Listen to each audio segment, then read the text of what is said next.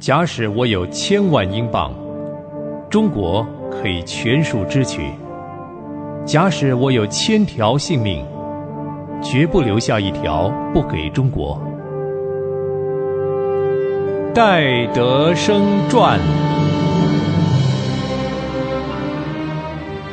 亲爱的朋友，您好，欢迎收听《戴德生传》，我是芳华。上回在节目中，我给您讲到，戴德生回到宁波之后，就有机会见到大雅二姑娘玛利亚。戴德生对玛利亚的态度显得温文儒雅，和从前一样。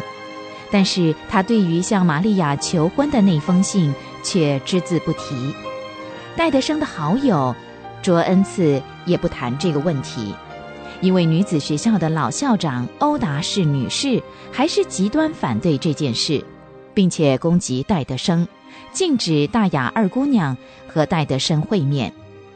戴德生想写封信给大雅二姑娘的监护人塔因先生，他想找大雅姐妹来谈谈，凑巧就在佐恩赐的家里遇到了。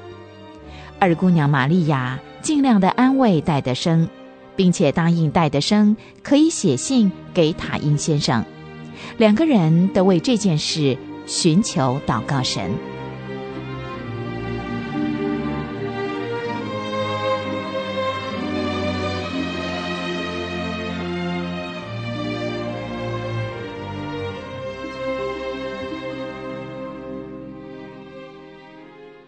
有一天，有一个经营插花生意的佛教徒。经过宁波的观桥头会所的时候，听见戴德生正在里面讲道，就走进去听听。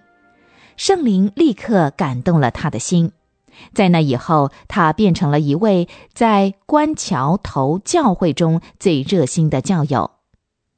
当戴德生在宁波传道的时候，宁波长老会的教士瓜达满忽然得了天花，病得很重。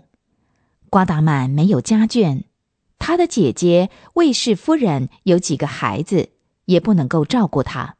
当地又没有隔离医院，戴德生毅然答应去照顾瓜达曼。结果瓜达曼被主接走了，而戴德生所有的衣服都染上了病毒，不能再穿了，必须烧掉。可是戴德生从来都不存钱，又没有多余的钱。在这样的情况下，他怎么做新的衣服呢？正在为难的时候，想不到从前留在汕头一年多的一箱衣服被朋友送到宁波来了。这时候，戴德生想到关桥头教会客厅里面挂的对联，上面写道：“如今耶和华都帮助我们，主耶和华必定为我们预备。”这位一切靠主安排预备的英国青年，他确实领会到神的帮助。可惜没多久，戴德生在宁波又遇到难处了。我们可以从他写给他妹妹的信中看出来。亲爱的杨美丽亚，我为了照顾瓜达满教士的病，自己也被传染了。我发着高烧，不能入睡。朦胧中，我觉得玛利亚在我面前，她无声无息，像空气一样。于是，一股奇妙的平安悄悄地进入我的全身。我知道，他就在我身边。刹那间，我觉得好像被一种力量抓住了。我闭着眼睛，伸出手来，他就用温暖的手握住我的手。我睁开眼睛，想向他表示我的感谢的时候，他就按手叫我不要作声，并且把左手放在我的额头上。我立刻觉得我的发烧和头痛好像完全从枕头底下消失而去。他又小声的对我说：“我属于你，你属于我。”他叫我安静的睡觉，于是我就睡着了。我竟真的睡熟了几个小时，醒来以后，热真的退了，只是身体很弱。我想到刚才那场甘甜的梦，在梦境中，我握着他的手，竟像现在给你写信的时候所拿的笔是一样的真实。最初我所惧怕的，我们的相爱会变成泡影，但是从刚才的甘甜之梦里，我却得到很大的安慰。妹妹，请为我们的事祷告吧。哥哥得生草。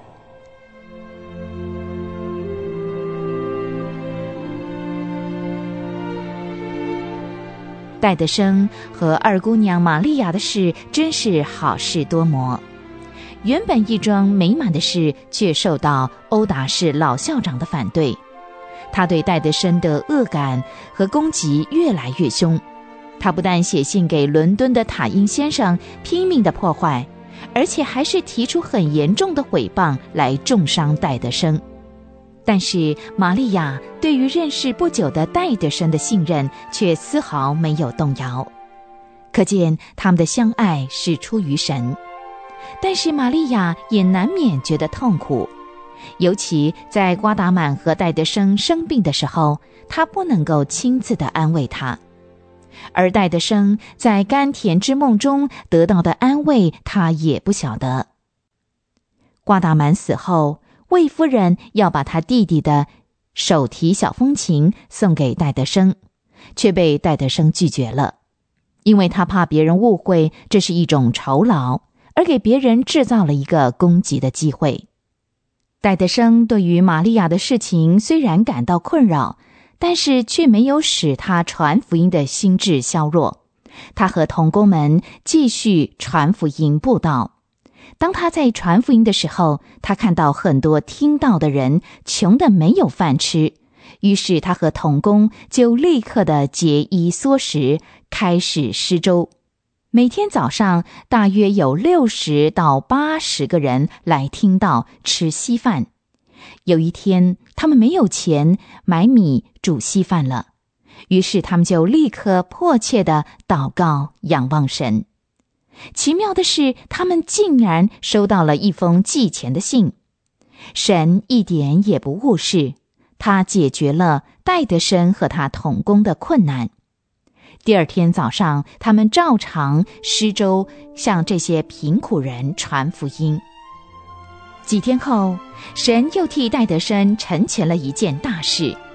十一月下旬，期待已久的信来了，那是玛利亚的监护人塔印先生经过了详细的调查之后写给戴德生的。在信中，塔因先生认为戴德生是一位非常难能可贵、有希望的青年教士。中国布道会的干事也十分的夸奖戴德生。至于那些攻击戴德生的信，塔因先生认为毫无价值，所以他经过了审慎的考虑之后，他非常赞许戴德生和玛利亚的婚事。不过，要等到玛利亚满了二十一岁才能结婚，那也不过是两个多月的时间而已。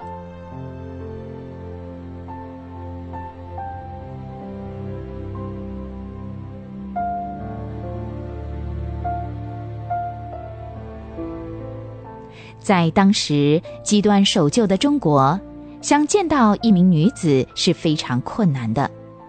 戴德生思念、想念玛利亚的心与日俱增。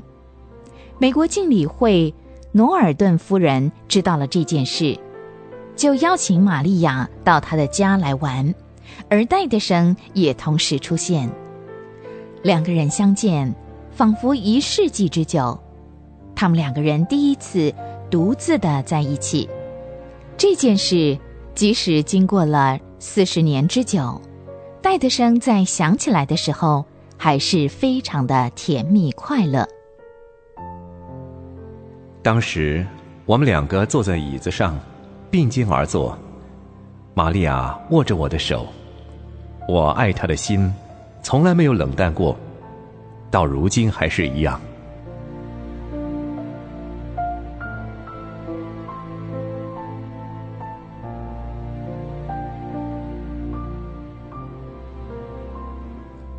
这对情投意合的爱侣是否能够结为连理呢？